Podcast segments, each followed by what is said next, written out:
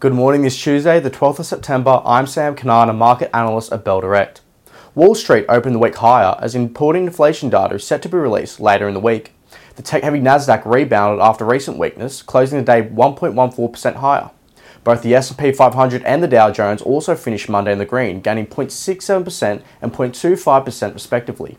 Morgan Stanley has upgraded Tesla stock by 10% following significant breakthroughs with its autonomous software. Qualcomm shares also rallied 4% following news that the chipmaker will be supplying Apple 5G modems for smartphones through 2026.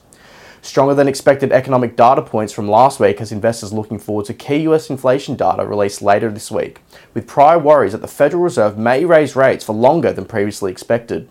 Over in Europe, markets closed higher as investors await a big week of economic news from around the world. The STOXX 600 ended the day up 0.34% as basic resources rose 2.4% following Anglo American and Rio Tinto trading higher following gains in metal prices.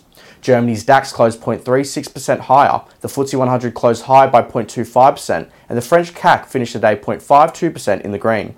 Locally yesterday, the ASX 200 closed the day half percent higher, following strength in the financial and consumer staples sector. This was slightly offset by the health sector, which finished yesterday 0.67% in the red.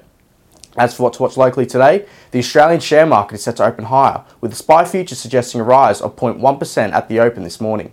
In terms of commodities, oil is down 0.38% to 87 US dollars and 17 cents a barrel amid continued concerns over China's economic recovery.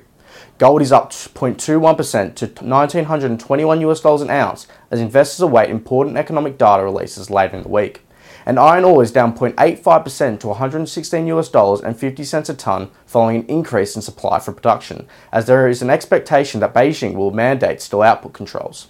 And now to end on some trading ideas for your consideration today.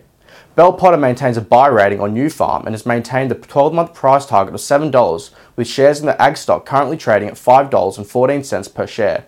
The buy rating remains unchanged following a reversal of destocking trends and growth in the Beyond Yield program, which is likely to see a rebound in earnings in FY24. And Trading Central has identified a bullish signal in South32, indicating that the stock price may rise from the close of $3.29, according to the standard principles of technical analysis. And that's all for this morning. We hope you have a great day, and as always, happy trading.